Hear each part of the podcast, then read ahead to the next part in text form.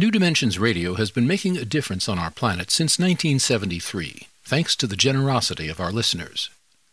You too can help make a difference with a tax-deductible donation or membership.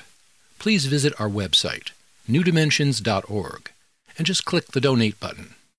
We at New Dimensions thank you for your support.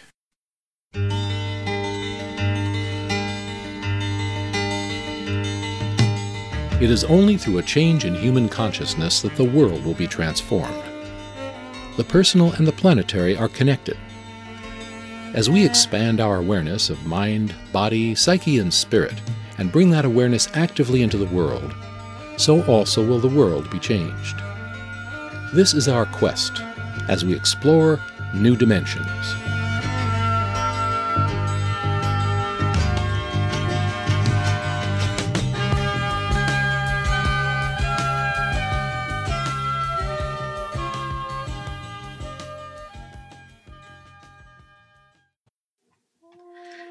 The mystic Julian of Norwich lived in the Middle Ages from 1342 to 1415, and for the most part lived in a small cell that was attached to a church in Norwich, England. She lived in the time when the Black Plague decimated one half of the European population, but she never lost hope in humanity or her joy in divine presence. Even though she didn't leave her small and simple enclosure, she was very much in touch with the comings and goings of the community. Her simple room had a window that faced the street and a busy river beyond. Community members would ask her for advice and spiritual sustenance, and she wrote and passionately contemplated what lies deeper in the human soul and what might come after the darkness. Today, we'll be exploring the spiritual vaccine she has to offer to us in these challenging times of fear and uncertainty with our guest, Father Matthew Fox. Matthew Fox is a priest and was a member of the Dominican Order of the Catholic Church for 34 years and was silenced for a year and later expelled from the Dominican Order under the papacies of John Paul II and Benedict XVI. He then joined the Episcopal Church to work with young people to create postmodern forms of ritual and worship known as the Cosmic Mass.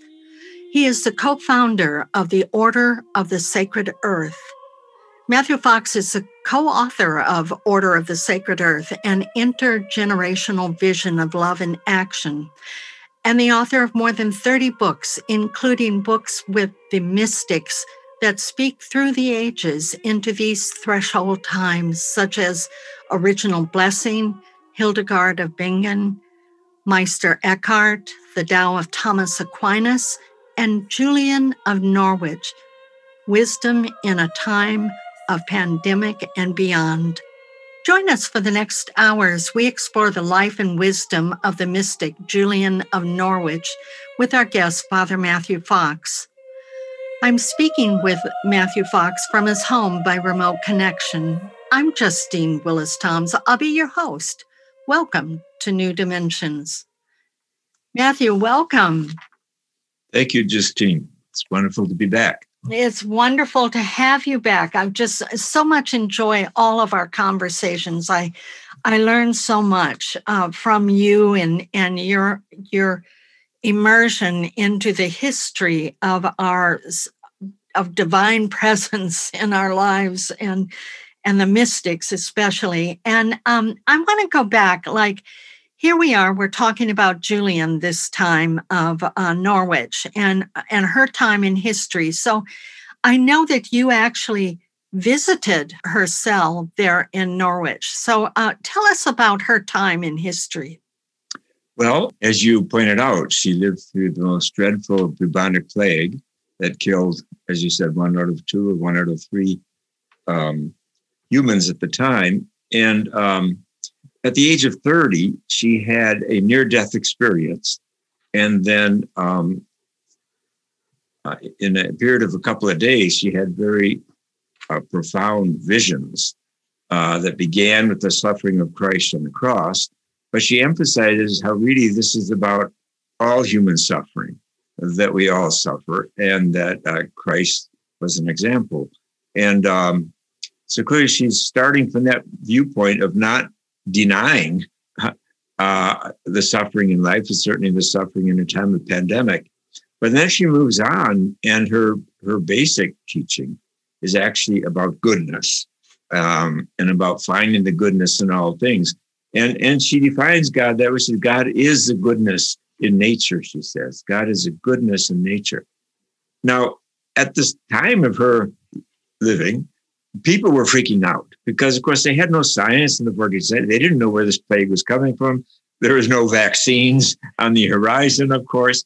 And so, for example, there were these flagellation clubs, I call them, where men went around uh, beating themselves. That they would try to go to three villages in a day, flagellating themselves because they said, obviously, the reason for the plague is their sins. And so God is punishing them. And it became so popular to do that that the Pope had to intervene and say, you know, chill, this isn't going to make the, the pandemic go away. So, and then there was a lot of um, blame, scapegoating of others. There a, a, great, a great amount of anti-Semitism rose, and many Jews fled England because of that and went to the continent. But there's not an ounce of that in Julian. She stayed absolutely grounded. And uh, here she wrote the first book ever by by a woman in English, first book in English. But it wasn't published for 300 years after she died. So I, I say that's a long time to wait for your first book review. There was no Justine Toms at the time to spread the word, but it's a thoroughly um, creation centered uh, spirituality, as we will see, and totally unanthropocentric in the sense that um, it's not centered around the human condition. It's centered around the the love that she finds pulsating throughout all of the universe, throughout all of creation. So she's a, an amazing woman, but she was ignored, as many women have been in history. Uh, but I think we're ready for her now because we have a women's movement. I mean, here she was uh, a feminist 700 years before the word um, because she talked at depth about God as mother and about even Jesus as mother and the Holy Spirit as mother and feminine. And so she she deconstructs patriarchy. And um, so she's a major figure. And I think in a way, we weren't ready for her until the year 2021 in a way. So I'm glad we're having this opportunity to talk about her now. I think that you mention in this book that she could be compared maybe a little bit to Karl Marx of the time and Dickens of the time. Do you recall mentioning that and why she could be compared to that in these times? Well, because she refused to go along with the patriarchal status quo. And, um, but she didn't just, you know, vent about it she um, she offered an alternative, and um, that's what's so profound in her work. She's not the first one to talk about God as mother, but she developed that concept much more fully than any other writer until probably the year 1995 or something, uh, with the feminist movement going on. So, um, and then she deconstructs patriarchy because she pulls the rug out from under dualism. And Rosemary Ruether, the great Catholic feminist theologian, says that patriarchy is based on dualism body versus soul, matter versus spirit.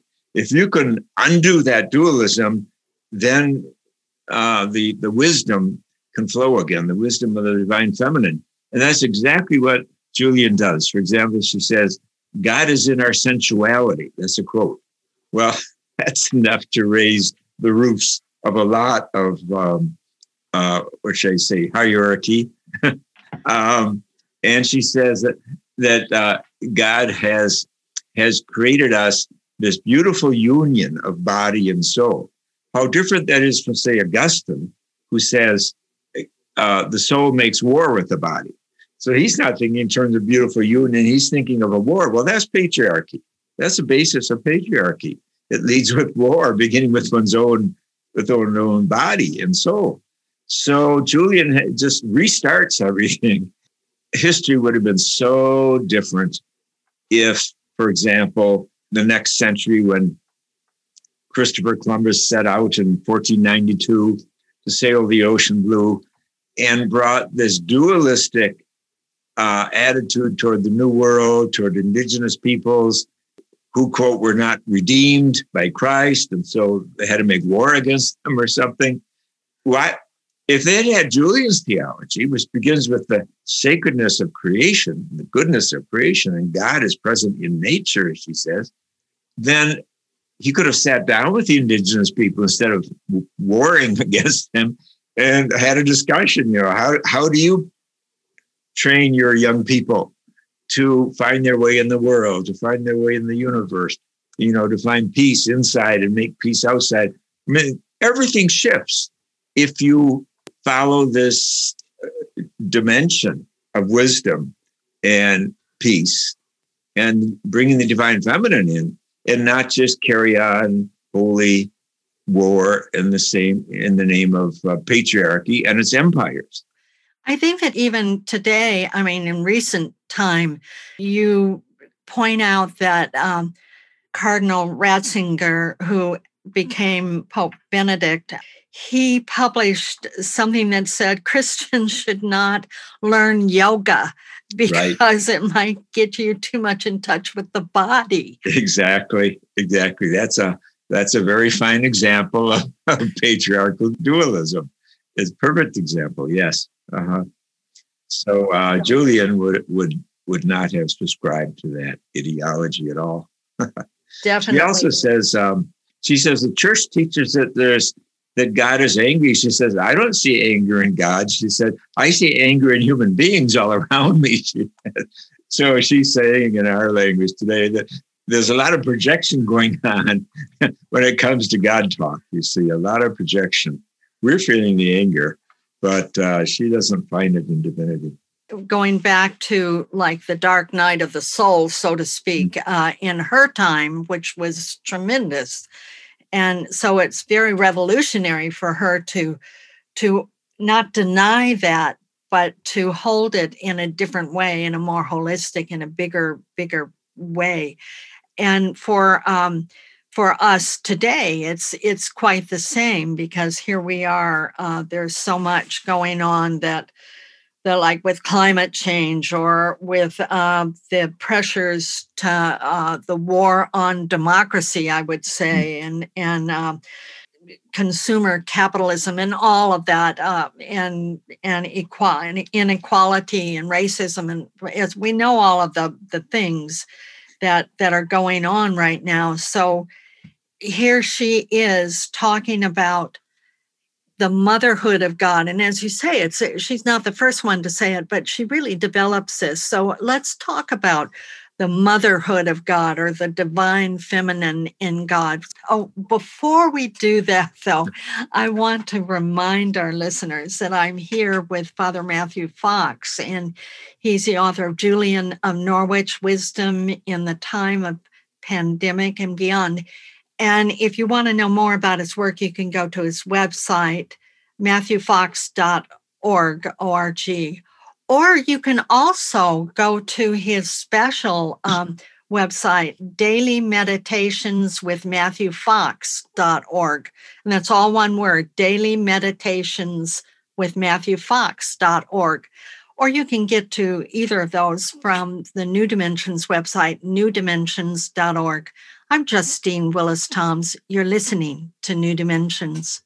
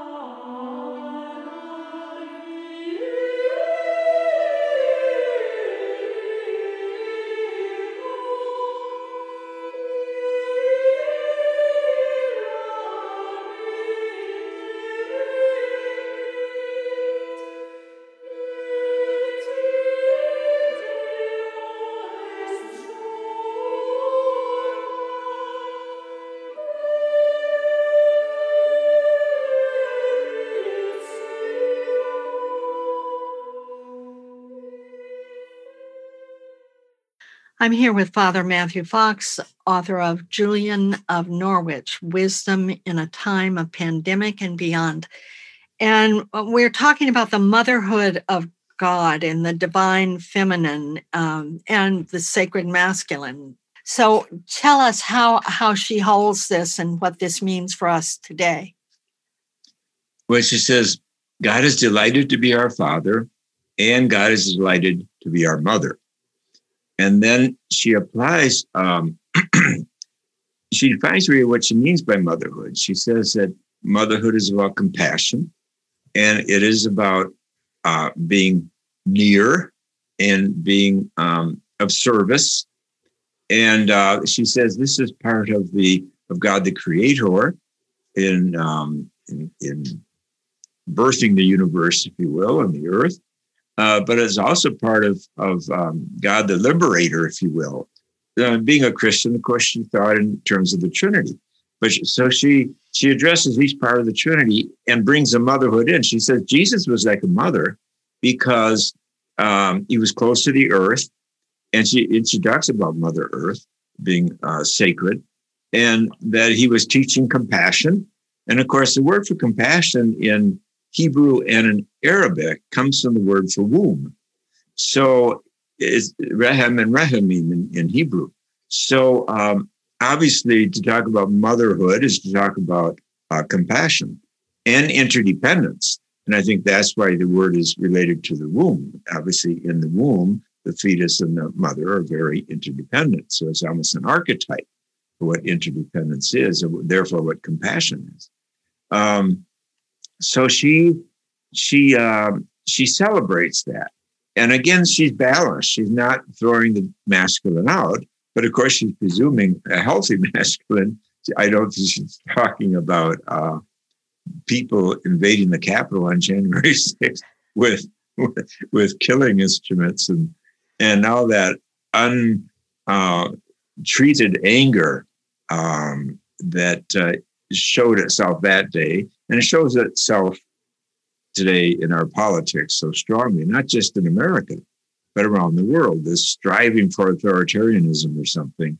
Um, that you know, she, she, has a gentle side to her that that does not uh, fit, and um, her.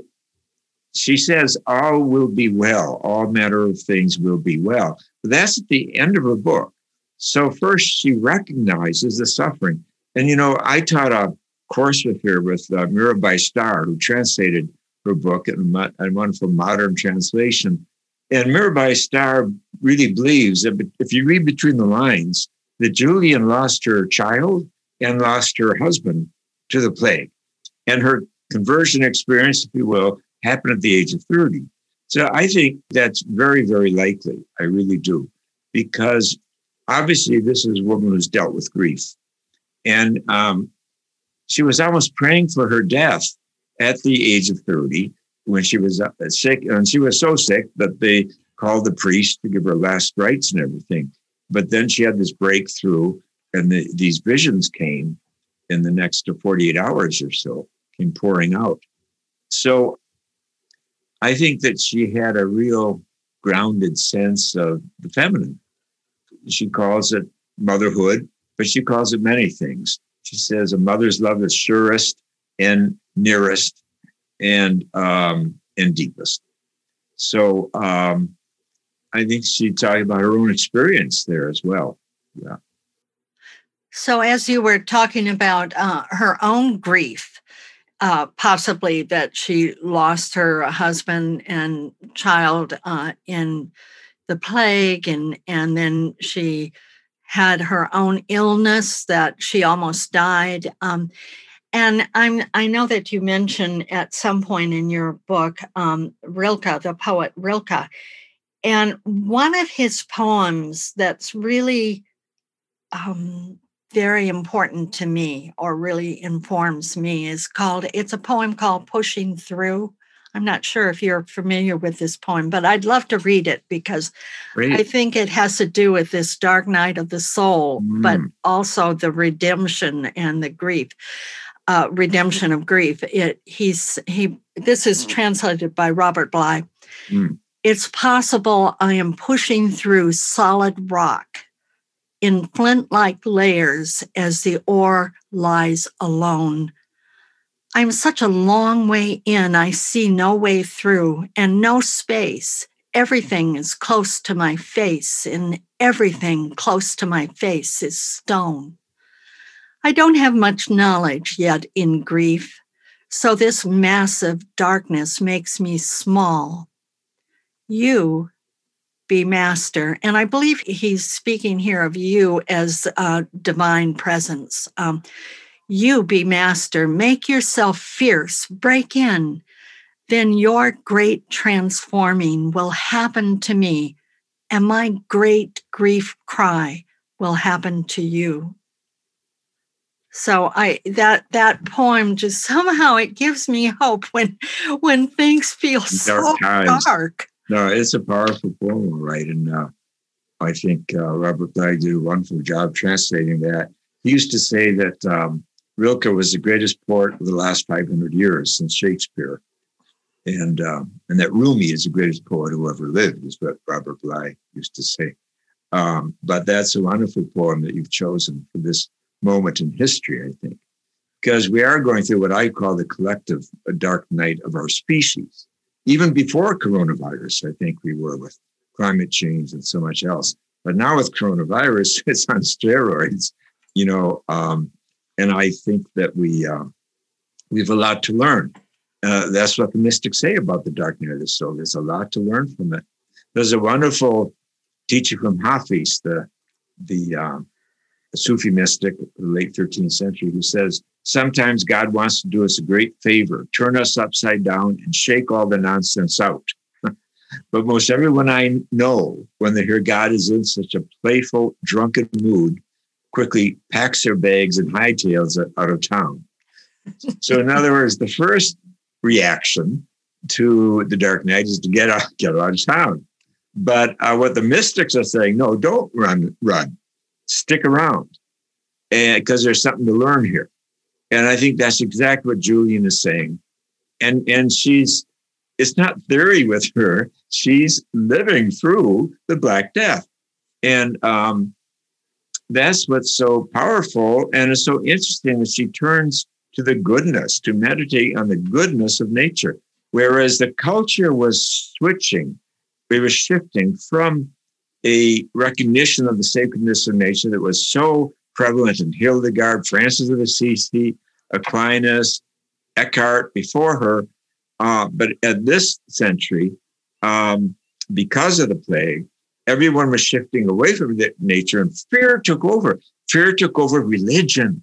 And from then on, from Julian's century right up to today, the dominant religious motif has been Are you saved? in the sense that the fear of hell the fear uh, and, and the leading with redemption of the human instead of with, you know, the Bible begins with Genesis 1 is a cosmology. It's a story of the unfolding of creation. It doesn't say a word about human sin. Humans come on at the end and everything is called very good. Just like Julian, it's your favorite word is good, goodness. Goodness is God, she says. And God is a goodness in nature. God is a goodness in all things, she said.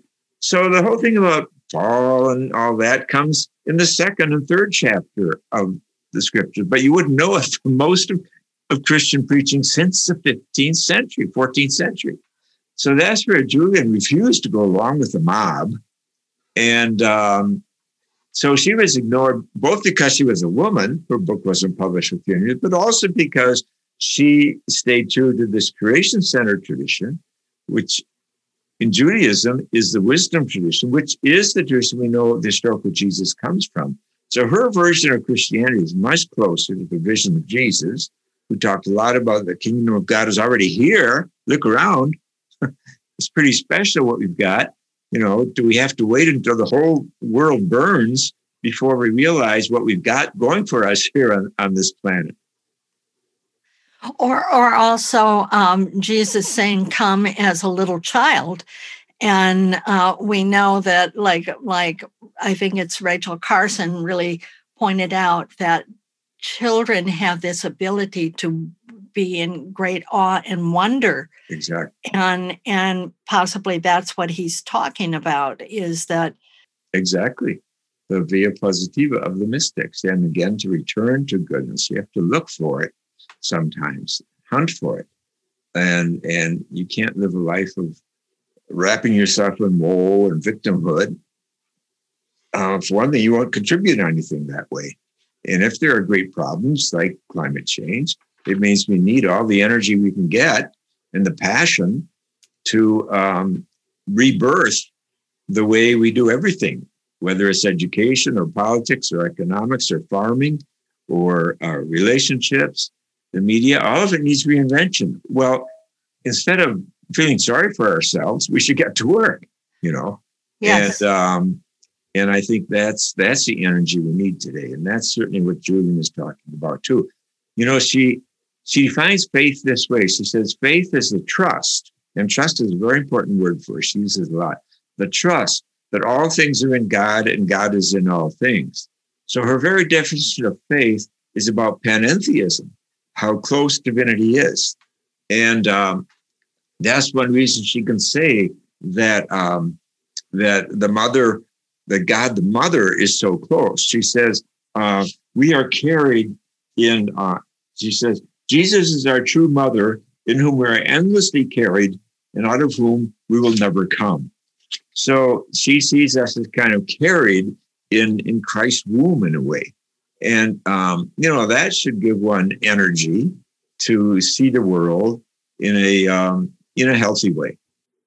There's a well, who is it that said something about God? There's nothing between us and God, or That's or Julian. this, is Uh, that between between God and the soul, there is no between. and I love that line from Julian. I just love it. Between God and the soul, there is no between. And remember, Julian is the first woman to write in English. She invented many English words. For example, the word enjoy is her word.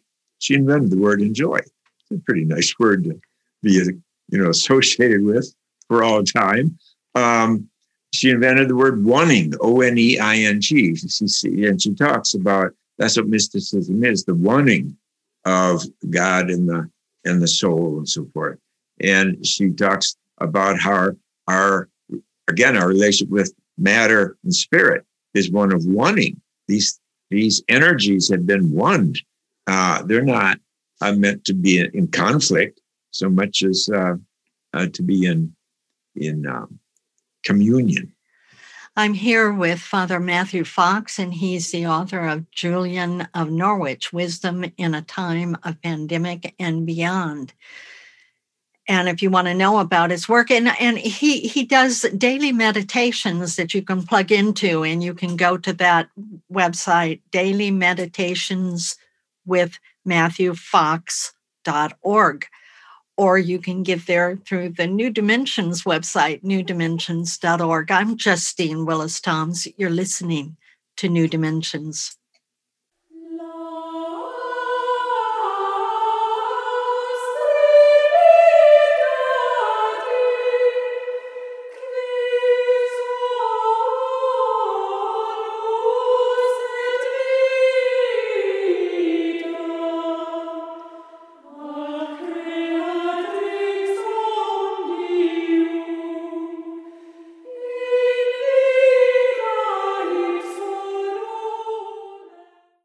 I'm here with Father Matthew Fox, and we're talking about the mystic uh, Julian of Norwich. And um, going back to the idea of the soul and non dualism of the soul. Matthew, the, the soul, the way we have we contemplated it's so disembodied but she brings soul into body doesn't she i mean like when i think of soul we think of something very amorphous and and Airy i don't know airy fairy right so uh, but she she treats it very differently Yes, she's very grounded, very earthy. Uh, she has an amazing passage. I've never seen it in any other mystic. She says, The goodness of God permeates us even in our humblest needs. Now, I think she was aware that the word humble and English, from the word humus in Latin, and humus means earth. So she goes on and she describes how going to the bathroom is a sacred act and how God is present in that. and um, uh, so that's just one example of how she's she's talking down to earth. Uh, she says that when the time of our necessity comes, the body responds by opening uh, itself just like a well-made purse, she says, and then out comes our our waste. And she says, "Isn't this wonderful? God is working this." And of course, it's true. If you're going to be consistent, nature, if nature is sacred and nature doing its work is healthy and good and a sacred work, well, obviously having a good a good bowel movement on a regular basis is part of health. And here she's celebrating it as a divine act. We're co-creating, she says, as a co-creation because nature and and therefore God and we are doing this together. And you know, if you've had constipation problems, which an awful lot of people have in the modern era, um, uh, you you know what what she's talking about. That uh, when you're not co-creating, when you're not um, uh, defecating properly, uh, that, that that's a that's a problem. I think we can all relate to that. absolutely, absolutely. Going back to the word um, that you said that she uses a lot, and that's the word of trust. And I would, I would love for you to tell the story. You actually met the uh, civil rights leader, uh, Reverend Fred Shuttlesworth and um, he he really was a man of trust and and courage. Can you can you tell us about him and how how he held that? Yes, um, Fred Shuttlesworth was the civil rights leader in Birmingham and during the civil rights movement. And unlike King, he was not educated a lot. He was a street minister, uh, but he was the leader, and he's the one who convinced King to fill the jail jails with teenagers because he said the adults have been in jail a month and they're going to lose their jobs if they don't get out. We want to keep the jails full. King did not want to ask that of teenagers, but uh, Fred convinced him to do that, and of course, it helped win the day. Um, but um, Fred was very much a target for the Ku Klux Klan and the sheriff O'Connor there. In fact, the sheriff um, uh, arrested his two children. I think they were eight and 10 years old, put them in jail. And also, uh, the Ku Klux Klan beat him three times with chains. And, um, and they blew up his house and he was in it. But I was invited to come to Birmingham and do a dialogue with him on ecology and racism. This is a number of years ago. And um, before we did our thing publicly. We were having a little lunch together, sharing the sandwich. And I said, I have a question for you, Fred. I said, Where did you get your courage? And this was his answer. He said, When they blew up my house and I walked out alive, he said, I knew they couldn't kill me. They might kill my body someday, but they couldn't kill me and they couldn't kill the movement. Now, he said, You may call it courage, but I don't. He said, I call it trust. So that was a tremendous um, education for me that the heart of courage is really trust. And um, uh, because here was a man who, who nobody was talking about when it comes to courage, what he had been through uh, was, you know, unmentionable practically. So that's that lesson has uh, has stayed in me for a long time. And of course, the real meaning of faith is trust in the Gospels uh, is not about believing in a lot of doctrines and dogmas. That's not faith. That, that's Augustine's definition of faith when the Christians took over the empire in the fourth century. But in Jesus' language, the word he used means trust in Greek, pisteuein. And so here we have Julian going back to the same notion that Jesus had and that Fred Shuttlesworth had, and that is that trust is the heart of, of faith. And um, it's it, it's a revolution. It's a real shift. And I find it in other courageous people, like Sister Dorothy Stang, who was a stu- had been a student of mine and was assassinated, murdered, martyred in the Amazon, helping defend the peasants there and the rainforest and its peoples. She had this trust as well. I think that's what leads to courageous action and magnanimous uh, spirit.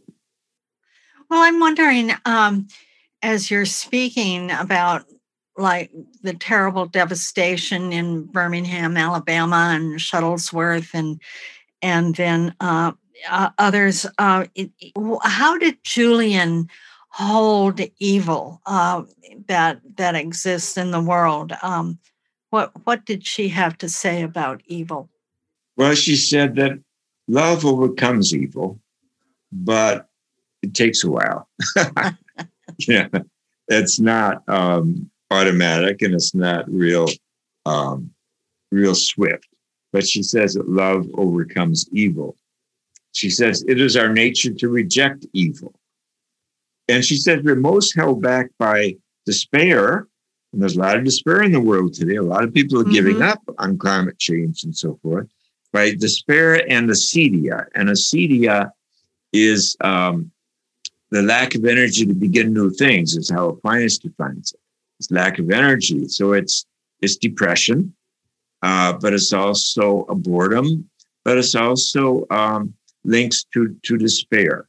Uh, uh, it's a spiritual sadness.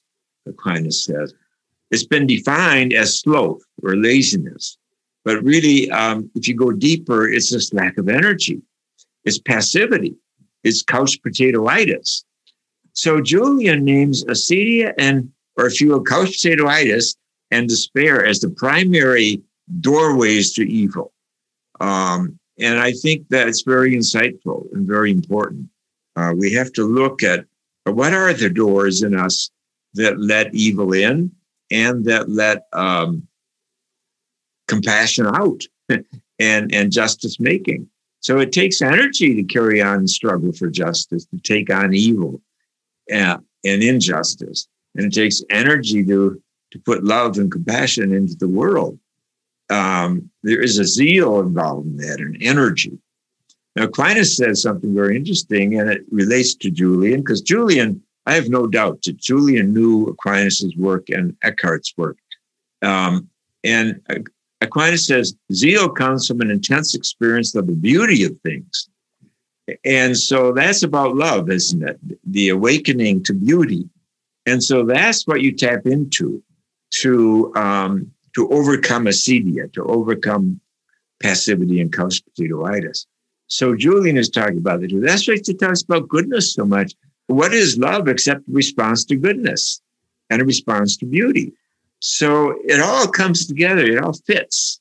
Um, her philosophy and that of Aquinas, on whose shoulders she's standing. I do believe that she had, the Dominicans were strong in Julian's day in Norwich. And I think she had a Dominican as spiritual director because she's so in tune with Meister Eckhart, who, who died, what, about 15 years before she was born. And she's, she's in tune with Aquinas. Eckhart was very much a disciple of Aquinas. Weren't their their writings suppressed, but they got you know traveled right. to? Um, Eckhart was condemned the week after he died, but the Dominicans didn't take that lying down. they smuggled his works into Spain and into uh, Norwich uh, with a volume of John Tauler's sermons. And John Tauler was a Dominican preacher who was a student of Eckhart. He was younger than Eckhart, but he was not condemned. So they put John Tauler's cover on the book and snuck a lot of Eckhart's sermons uh, overseas with it. So, and then Thomas Aquinas was condemned after he died three times, but then they declared him a saint just a few years before they condemned Eckhart. So uh, it was in the 14th century, Julian century, that Aquinas was declared a saint. And again, the Dominicans, to their credit, kept uh, Aquinas' work alive even after he'd been condemned and was under, under a cloud for like 40 years. Uh, so it's, it's quite a story. So you you mentioned like the love of of the environment and love, and I'm reminded of uh, Thomas Berry, the eco theologian, who has said, uh, "We will not save what we do not love, but we will not love what we do not consider as sacred." Yes. And so he says, you know, the future depends on our recovering a sense of the sacred. And for him, a sense of the sacred is begins with the universe. That the universe is bigger than all of us. It is sacred. It is the the nest in which our earth resides. So, if, and this what makes the earth sacred too. And here there's a wonderful teaching from Julian, and it's on the cover of, of my book. It's a vision she had where she saw a round ball glowing in her palm. And she said, What is this thing? It was the size of a hazelnut, she said. What is this thing? And the answer came to her. It said, This is everything that is created. In other words, the cosmos. But she said, It's so small and fragile, could fall apart at any time. And the answer came to her, It is kept together by love. What a marvelous, marvelous story and vision of the cosmic Christ, if we prefer the Buddha nature or the image of God in Judaism, that the whole universe is blessed with uh, the holiness of the Christ or the Buddha. So forth. It's sacred. And that's exactly what Thomas Berry is saying uh, we have to get back to to save um, to save the planet.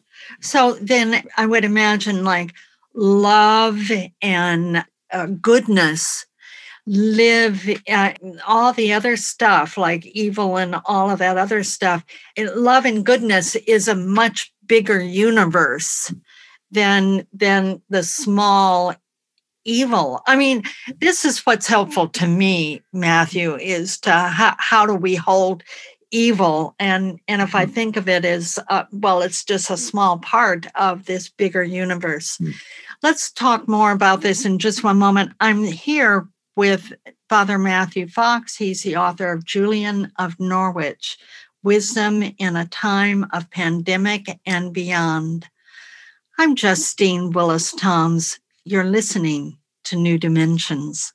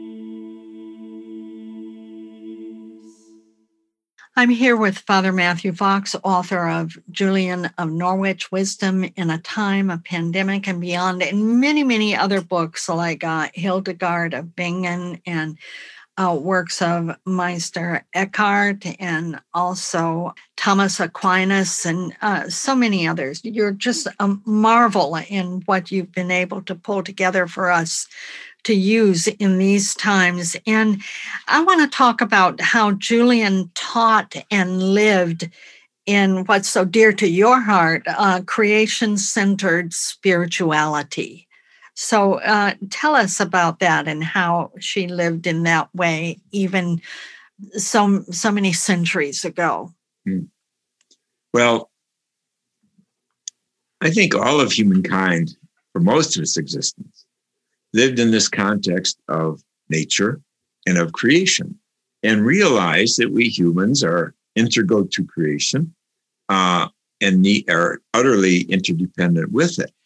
And that creation is bigger than us and it is sacred. That, uh, you know, we're not bringing the rains, we're not uh, creating the soil, we're not making the sunshine. you know, they accepted this. And this is so much a basis of indigenous religions world over. And of course, the shamanistic tradition, which lasted for tens of thousands of years, where certain leaders, individuals, were um, had ruptures in their in their lives that brought uh, spirit and energy and new powers in. So I think this is what has dominated human consciousness really until, well, until the Black Death in Europe, until the modern consciousness, which no longer begins with the wonder of the universe. Uh, and, and out of wonder and awe comes reverence and gratitude, but begins with the, con- the human condition. Am I saved? Which, as Krister Stendahl said, is a, a neurotic question that is nowhere in the Bible. So where'd that come from?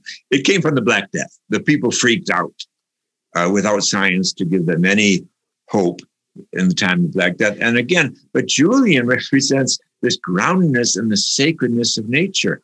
Now, she's not alone, you see. Uh, the Celtic tradition is that way. Hildegard of Bingen, who lived 200 years before Julian, uh, was raised in a Celtic monastery on the Rhine. She was German, but in the Rhine. The Celts settled all the way down the Rhine.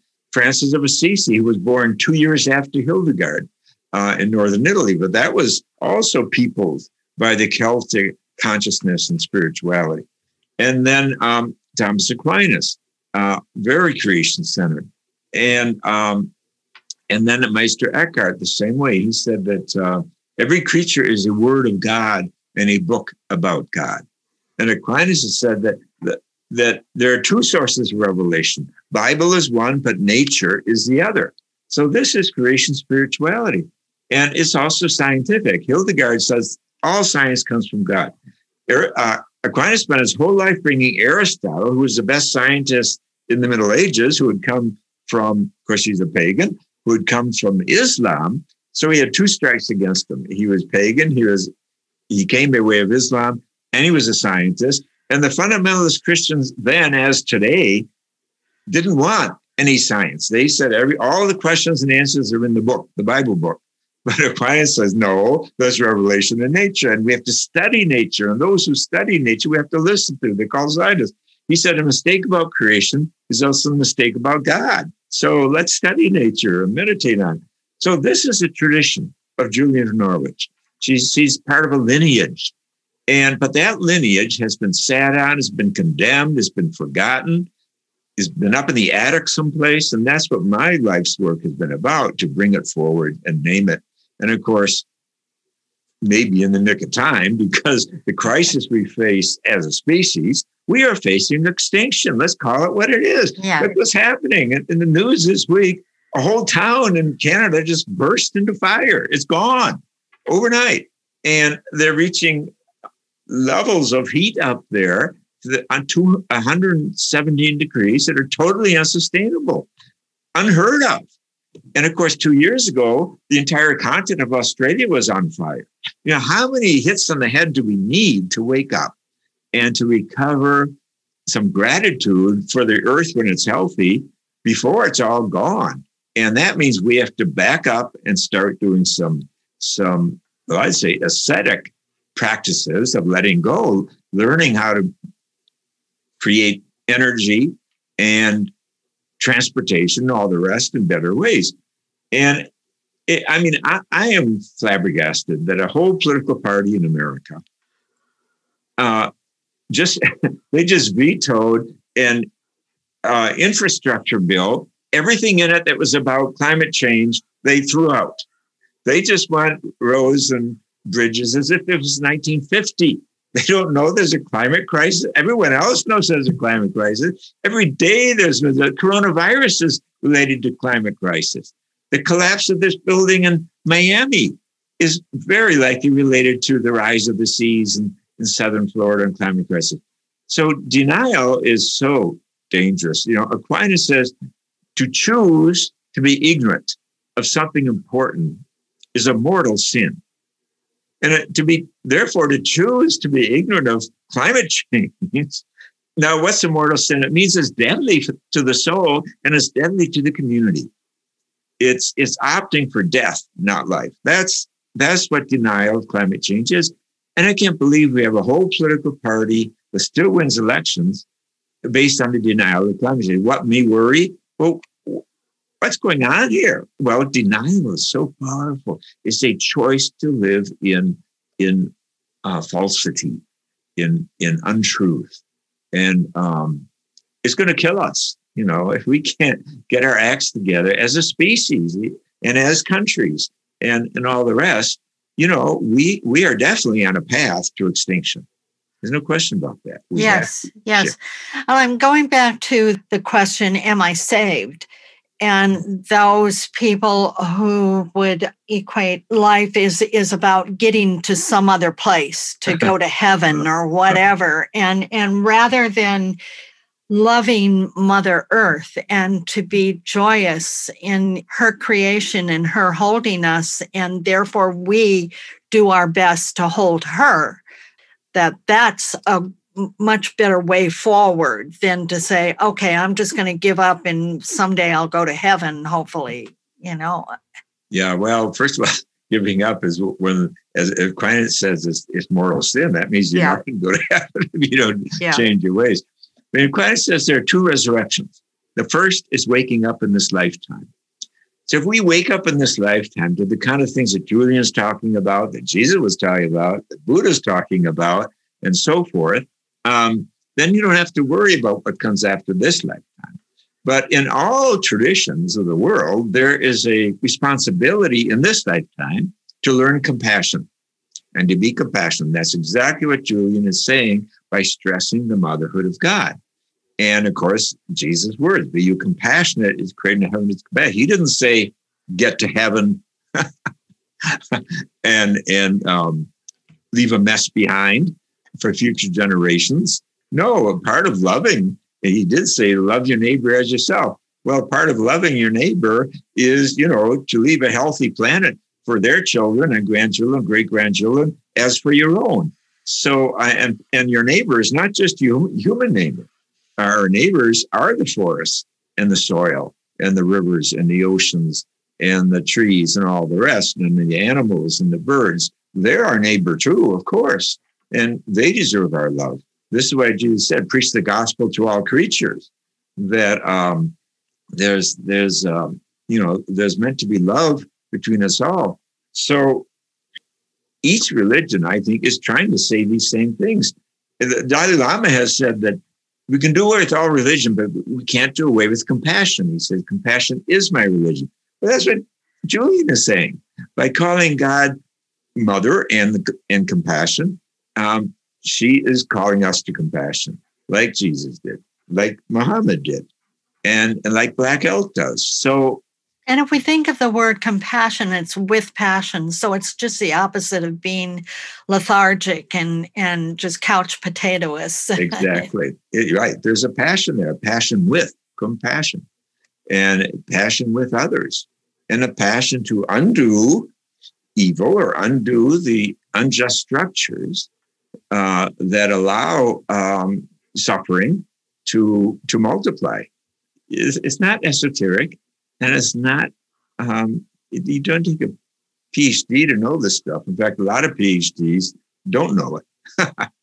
They're ignorant of it. They're in the same patriarchal, uh, fisticuff, reptilian brain uh, world that uh, has been going on for thousands of years, and empire building and the rest.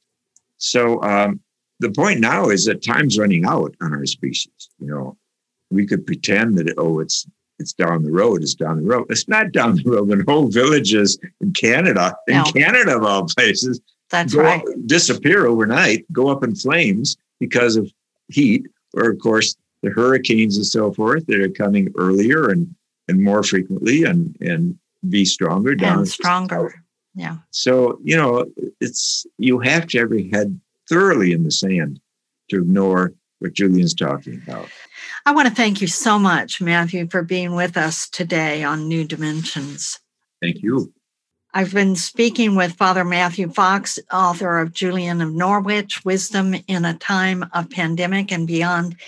and um, also um, the co-author of Order of the Sacred Earth and Intergenerational Vision of Love and Action.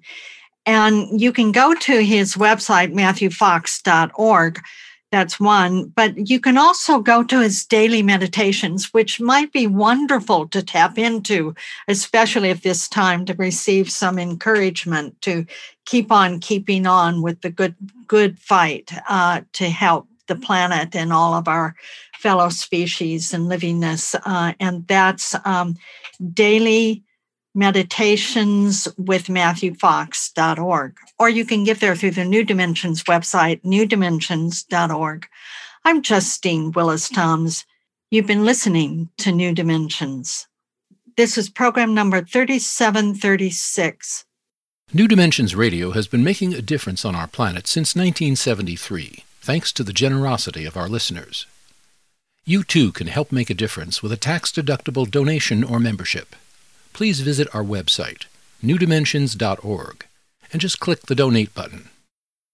You can also subscribe to our free weekly podcasts and find over a thousand hours of audio dialogues in our searchable archive. New Dimensions is produced by New Dimensions Radio in Santa Rosa, California, USA. Our executive producer is Justine Willis Toms. Our post production editor is Lou Judson. For over four decades, New Dimensions has been producing weekly conversations at the leading edge. We sincerely thank all of you who have supported us by being members of Friends of New Dimensions, as well as members of our affiliate stations. My name is Dan Drasin. On behalf of everyone at New Dimensions whose endeavors make this program possible, I'm wishing you well. New Dimensions Radio is an independent producer supported by listener contributions. To find out more about the program you've just heard, to subscribe to our free weekly newsletter and our New Dimensions and New Dimensions Cafe podcasts, and to access thousands of other programs in the New Dimensions archive, please visit our website, newdimensions.org. That's newdimensions.org. Or call us at 707 468 5215. That's 707 468 5215 Please join us next time as we explore new dimensions.